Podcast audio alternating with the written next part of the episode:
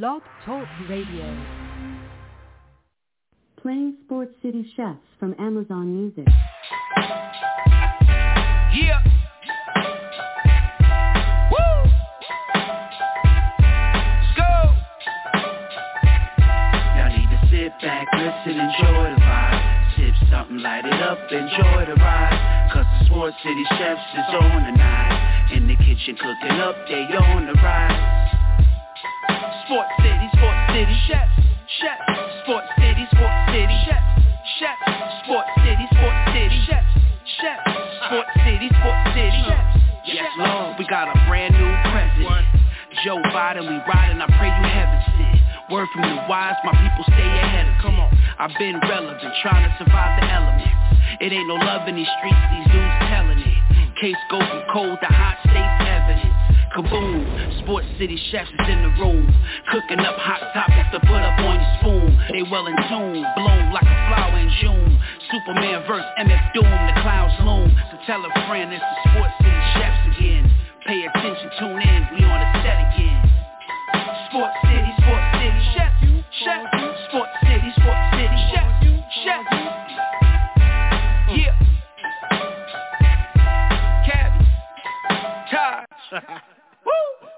Connecticut. Uh. Good evening, everybody, and welcome to the Roundtable Gumbo Sports City Chefs.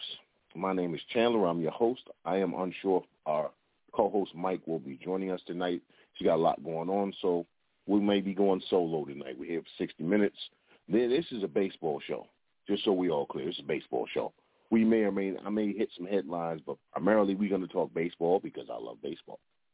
But let's let's hit some headlines before we get into the business of baseball. We got Lamar Jackson, who got his new contract. Good for him. Um, he had his press conference today, and one of the things he said was he really never wanted to leave Baltimore, which, you know, when, when, when players request trades, most of the time it's negotiating tactic. They're telling the team either pay me or get rid of me. Most of the time it works where the team winds up paying them. They paid Lamar. He got $189 million guaranteed. It's it's a huge cap hit if they decide to try to get rid of him before two year after two years. And even then, he'll get 150 million guaranteed. Which listen, I take 150 million. Okay, that's life changing money. So good for Lamar. Um, I think the the fact that they got the new offensive coordinator, that they brought in some weapons, but basically they're not asking him to carry the team, is really what's most important. Obviously, the money is important, but I think when you look at how the roster's constructed, look, they got a really good defense. If you look at the fact that going forward, Lamar doesn't have to score all the points, throw balls, catch them himself, block for himself, um, be the lead running back, the lead quarterback, and the lead wide receiver. I think that bodes well both for the Ravens and for his career. And I, I, I I'll say this: within the next two seasons, I expect the Baltimore Ravens to be in the AFC Championship game. Either this season or next, I expect them to be in the AFC Championship game. So we have that. Um, that's pretty really. Uh, listen, I don't care. Uh, let me let me say this differently. I was a Jet fan when they were playing in Queens. I stopped rooting for the Jets when they moved to New Jersey because I don't root for teams in Jersey. Aaron Rodgers is now the Jets quarterback. Ain't gonna for the Jets, but I do believe the Jets are going to be good this season. I'm not going so far to say they're going to win the AFC East because the one thing about Aaron Rodgers that has been proven is he he listen when the tough gets going. They say when when the going gets tough, the tough gets going. Well, when the going gets tough, uh, Aaron Rodgers runs away. Okay, he ain't going down with the ship. He's not trying to to, to pull out of a steep dive with the aircraft. He ain't doing none of that. He gonna jump off and stand up to man. I told y'all it was about to crash. So we'll see what happens. And I still don't trust Robert Saleh. Let me be clear. I still don't trust Robert Saleh. But good for the Jets. They finally have a quarterback after every year they've been in existence. And don't tell me about uh, Joe Namath because if you if you actually knew anything about football, or if you actually know anything about football, you know Joe Joe Namath was really a mediocre quarterback. He really was. Now he won one big game. Absolutely, he did. Joe Namath was a mediocre quarterback. So Aaron Rodgers is literally the best quarterback that the New York Jets have ever had. And I'm old enough to have seen Joe Namath, so I can make that statement, whether you like it or not. And we'll go to the NBA. Let's see, Chris Paul is hurt again. you know, it's like it's like death and taxes. Chris Paul is going to get hurt in the playoffs. We have the Denver Nuggets leading the Phoenix Suns to zip. I think they I think that series goes five games at the most. So it's a gentleman's sweep. I think Phoenix wins one game. I think they win the second game in Phoenix. They go back to Denver and he put them to bed. But listen, Denver has so much firepower. And Michael Porter Jr. still hasn't shown up in the playoffs. Think about that for a minute, people. The Denver Nuggets are, are molly-whopping people, okay? They're beating people. They're putting people to sleep.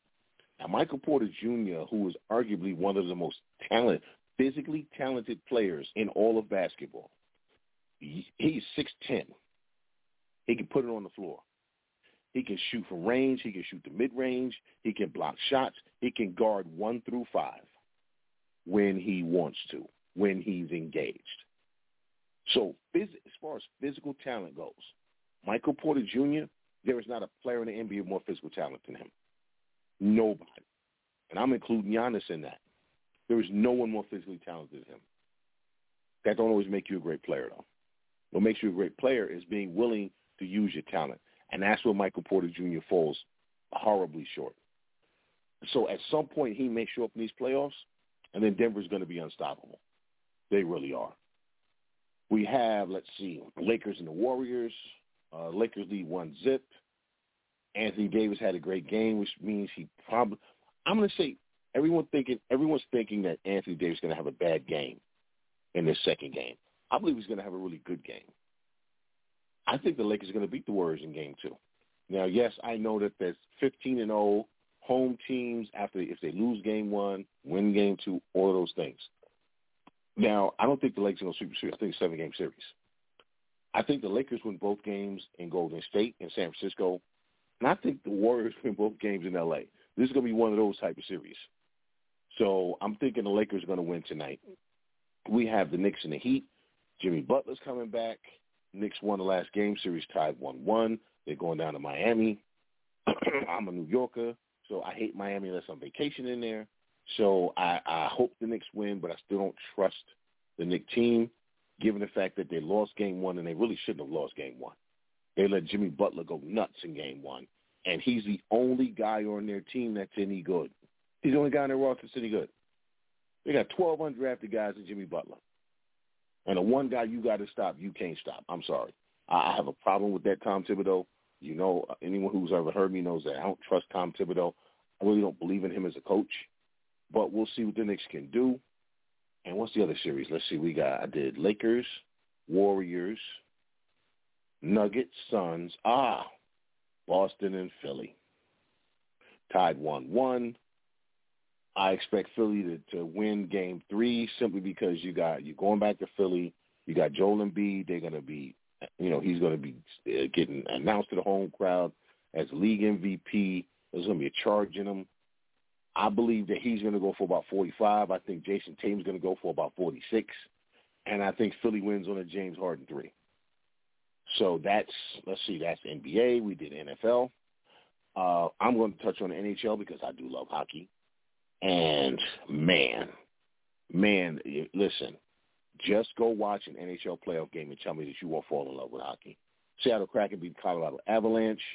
Uh, Seattle is an expansion team. This is their second season and they beat the reigning Stanley Cup champions.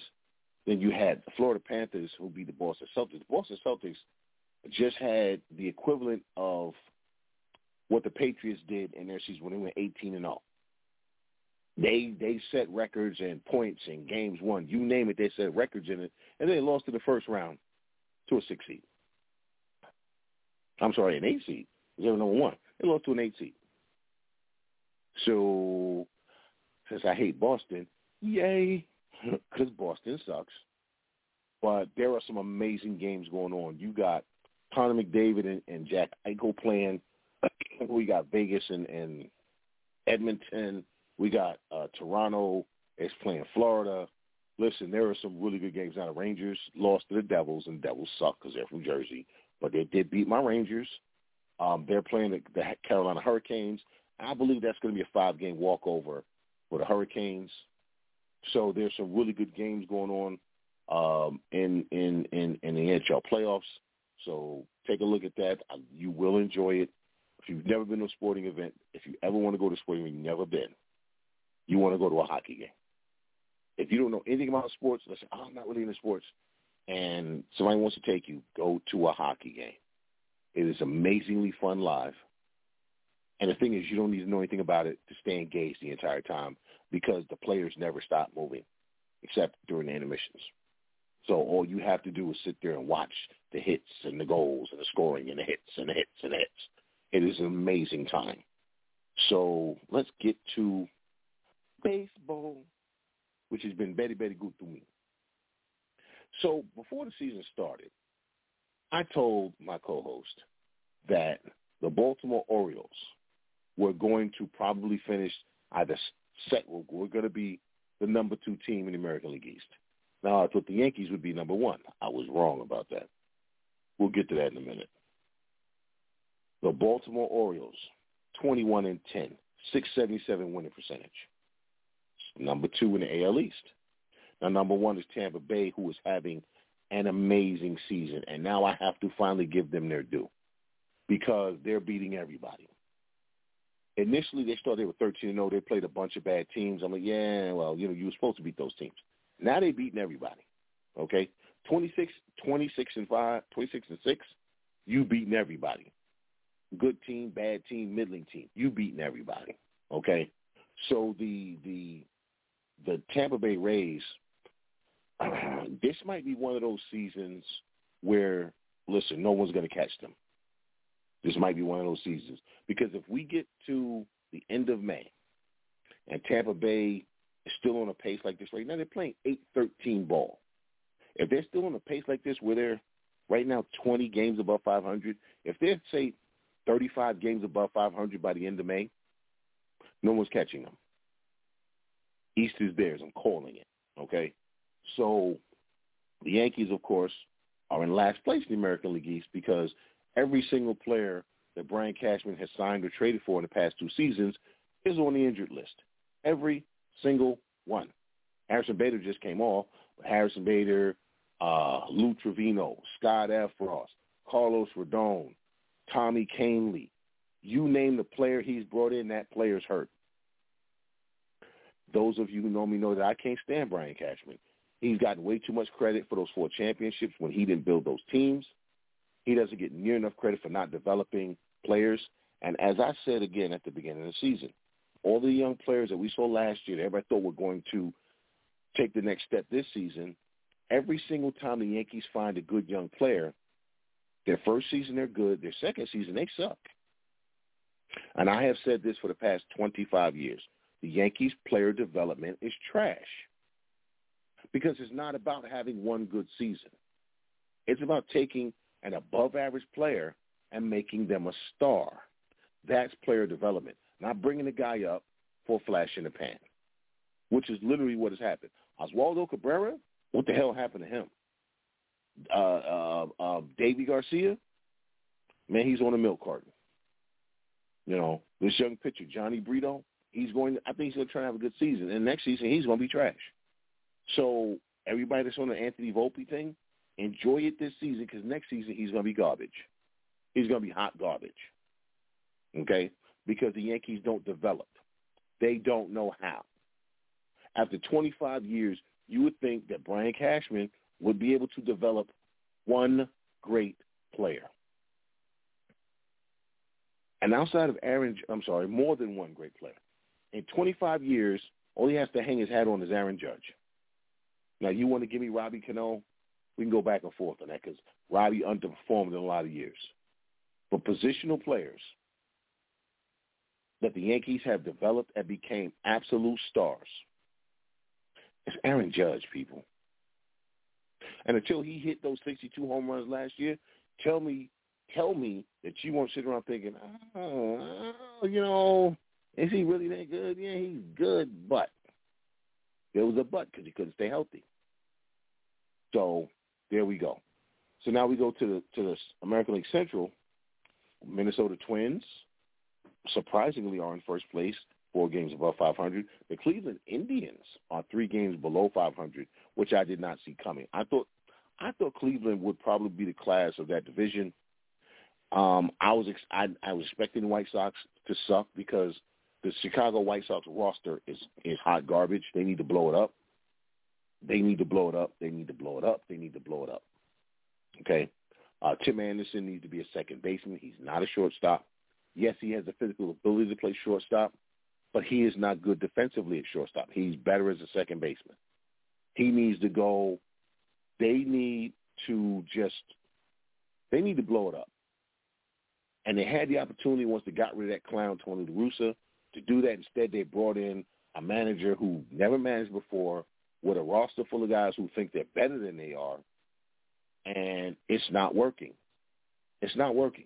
Now Tony Russo spent all this time drunk in the in in the in the in the, in the dugout.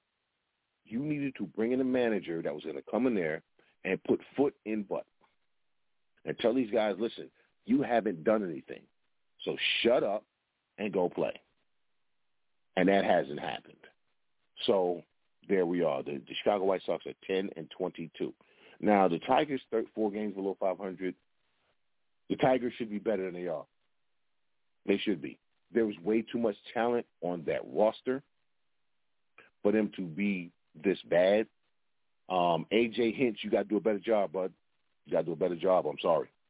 And Spencer Torkelson, stop trying to live up to the hype as, you know, a prize prospect. Dude, just play. Just play. Your talent, the talent is there. You got to relax. Stop trying to prove that you're worthy of replacing Miguel Cabrera. Just go play and you'll be fine. In the American League West, Texas Rangers. Again, wow, you know, I must know a little something about baseball because, again, in the preseason, what did I say? I said Bruce Bochy, manager of the Texas Rangers, they're winning the West. Texas Rangers, six games above 500, doing their thing. Yes, they just lost Jacob DeGrom for two weeks. They'll be fine. They will be fine. Bruce Bochy has proven that if you give him a pitching staff full of guys who maybe underperformed, off injured, whatever it is, he knows how to manage a pitching staff and get the best out of guys. He proved that for years in San Francisco. I mean, name name one pitcher from those San Francisco Giants teams of which they won World Series, by the way. I think he won two World Series, maybe three. Name one pitcher. Name one who was an absolute superstar. They never had one. They had a bunch of guys who were good to above average, and Bochy, they just won. Bruce Bochy knows how to manage. In my opinion, he's a Hall of Fame manager. Um, so I like what Texas is doing. The Angels are eight are in second place, four games above 500, but I don't trust the Angels. Never will trust the Angels. So we'll see where that goes. Houston, a game above 500. Seattle is a team that I thought would kind of have a uh, come back to earth season this season. They should be better than they are. Once again, I don't trust the manager. They um, they lost Robbie Ray for the season already, so we'll see how how it shakes out. But right now, Seattle's not looking good, and Oakland, you know, shame on the ownership in Oakland. You have been sabotaging that team for years. You traded away all your talent. And then you said, well, nobody will come to the game. Well, nobody wants to come to see AAA players at the major league level. They want to see AAA players to go to a AAA game. And that's what you turn this in. You turn this franchise. And, and by the way, the, the the Oakland Athletics, the Athletics, as a franchise, have been around in various iterations for over 100 years. Okay, going back to the Philadelphia Athletics, and then they were Kansas City A's, and then they went to Oakland. You know, Connie Mack coached the Athletics. Connie Mack. And this is what it's come to with a bunch of owners who wanted to be in Vegas, so they sabotaged the team and decided that they were going to hold the city of Oakland hostage and say, if you don't give us um, untold billions of dollars and make the taxpayers pay for it, we're going to leave. And for once, the city said, no, no, we're not going to give you, you're a billionaire. You want a stadium? Build it. You got money. Why should the taxpayers fund a stadium so all of their taxes go up and they can't afford to go to the damn games because the cost of tickets is too high? So let me get this straight. You want the people of Oakland to pay for your stadium, to pay for a stadium they can't afford to go to. Hmm. That's a hard pass. So good luck in Vegas, bro. And we'll go to the National League East, where Atlanta Braves in first place, Mets in second place, Miami in third place. It's about what I thought it would be. Now, Phillies had some injuries and everything. As usual, their bullpen is giving away games, but that's been the Philadelphia Phillies story for the past five, six years. No matter who the manager is, and they're going through three managers, I think, in the past six years. Um, their bullpen is trash.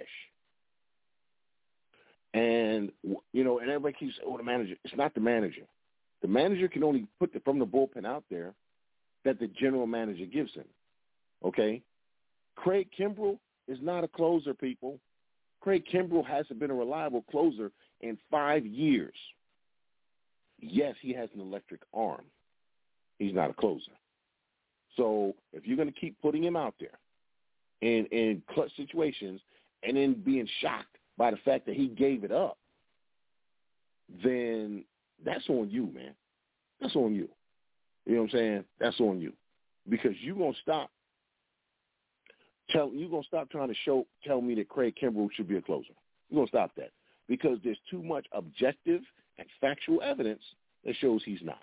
Let's see who else we got. And Washington, of course, is is terrible, and we expected them to be terrible because you know they're rebuilding. But again, uh, Nationals fans, there is a lot of talent. I mean, a lot of talent uh, in the pipeline. So hang in there, Nationals fans, because by this time next season, you'll be fine. And the Central, Pittsburgh, surprisingly, with, with their talent, is finally maximizing their talent. They are killing it. They're 20 and 12 in first place. Uh, they're beating good teams. They're beating bad teams. I've liked that the, the the the talent in Pittsburgh for a while, but the management kept trading away good players, and by them signing Bryan Reynolds, I think that told the the, the clubhouse that they're willing to invest. You know, it's hard for players to be fully invested in an organization when ownership isn't fully invested. So we'll see what happens, but good for them so far. Milwaukee's in second place. Once again, I think a clubhouse full of players who really don't trust the general manager or management. So we'll see how that goes. Um, we know that Corbin Burnes wants out after he got his feelings. Here's the thing with with when people talk about arbitration and oh man, you know players get upset because they hear do you civilians never hear anything negative at your jobs? Do your bosses never sit you down and give you an actual evaluation? Because if they do, then guess what? You're not going to hear all of the roses. You're going to hear what you're doing wrong. You're going to hear where you need to be better. If you can't handle the people you work for telling you how you can be better, then you shouldn't have a job. Okay, hold on, everybody. I have someone at my door. Of course, somebody's at my door, so please bear with me for a second.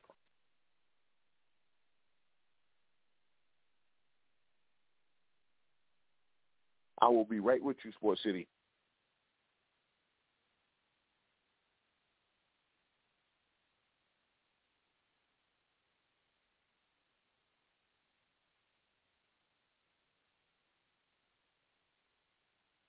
I apologize. Sports City is one of my neighbors.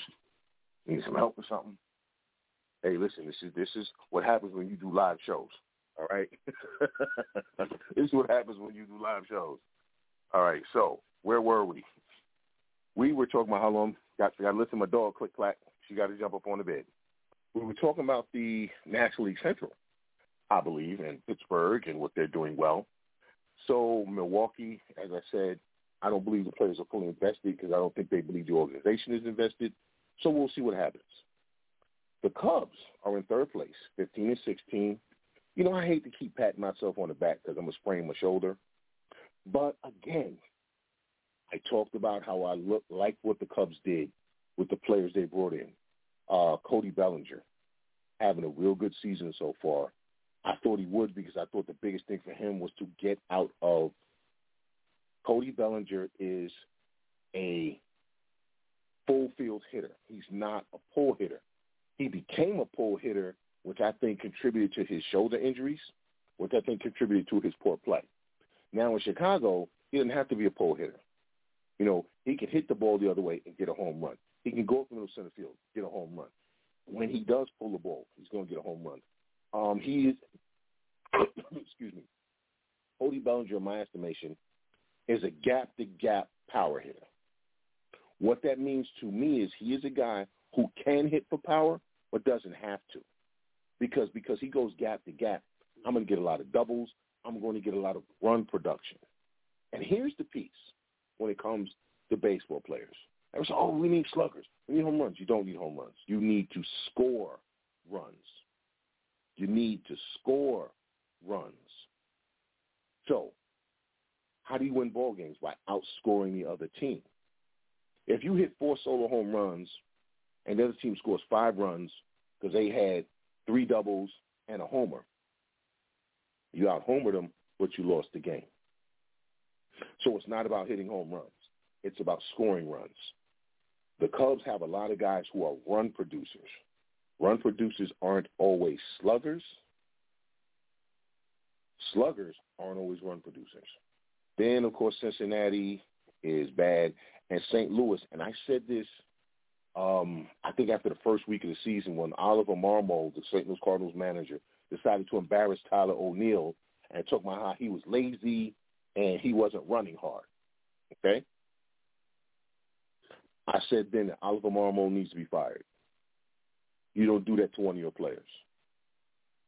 His team is grossly underperforming for the talent that they have. You have two first ballot Hall of Famers at first and third base. You got Paul Goldschmidt and Nolan Arenado at first and third base. You have Dylan Carlson, who is a five-tool player. You send down your best player, your best prospect in Jordan Walker, who was hitting 270, by the I'm sorry, either 247 or 274. Might have been 247. Okay, so he's hitting 250 you send him down because you say, well, we don't have enough space in the outfield. See, Dylan Carlson, Jordan Walker, and Lars Nootbaar is your best outfield in St. Louis, okay? And then Tyler O'Neill, between O'Neill and Nootbaar, that's your fourth guy. But then you bring up an outfielder who's never going to play, but you send Jordan Walker down because you said you couldn't find at bats for him, so you bring up a guy that you can't find at bats for. Okay, Ollie. I'll see you on the unemployment line, bruh. And finally, the National League West. Honestly, is not going the way I thought it would go. I thought I thought San Diego would be way better than they are. They're 17 and 15 in third place. The Arizona Diamondbacks, another team, always with tremendous talent, but always underachieving because again, management not investing, trading away good players. Arizona Diamondbacks are going to be a problem this season, people. They are going to be a problem. That is a really good, really talented team. And Ketel Marte, or Kettle, depending on how you want to pronounce his name, is one of the best players in baseball that no one has ever heard of. This is a guy who could win a gold glove playing second base, playing third base, playing shortstop, and playing the outfield. And he is a great hitter. He's one of the best hitters in baseball the reason you never heard his name is because Arizona, Dime, Arizona Diamondbacks have sucked. So right now they're in second place behind the Dodgers. If they can keep this up, that is going to be a really, really, really great story. A lot of good talent there. I've always liked the talent in Arizona. Never really sure of management or ownership really being invested. Then we got the Giants in fourth place. It's about where I thought they'd be. They're not that great. Um, they're just a Met team. Then you got Colorado Rockies, another team that should be better. But once again, when you have bad management, think about this in, in your own lives. When you work for a company that's run poorly, do you really perform well? I mean, you go in every day and you see, yeah, I'm doing my best. You're really not. You're really not. Because subconsciously, like, why am I going to work hard for somebody that don't give a damn about whether their business succeeds or fails? So, you know, you punch your clock. You go and you punch the clock. You do a professional job. But that don't mean that's your best job. And that's kind of where the Rockies are right now. They're in a situation where their players are showing up and they're being professionals, but they're not giving them everything they got. They're not. And the results on the field show that. So I know this was a short show tonight. Uh, apologize. I'm not feeling well, but I did want to get on and talk a little baseball. Um, sorry Mike couldn't get here. But once again, when it comes to baseball, I'm always going to want to talk baseball. So to recap, Tampa Bay, amazing. Yankees, you suck. Um, Texas, go ahead, Bruce Bochy, do your thing.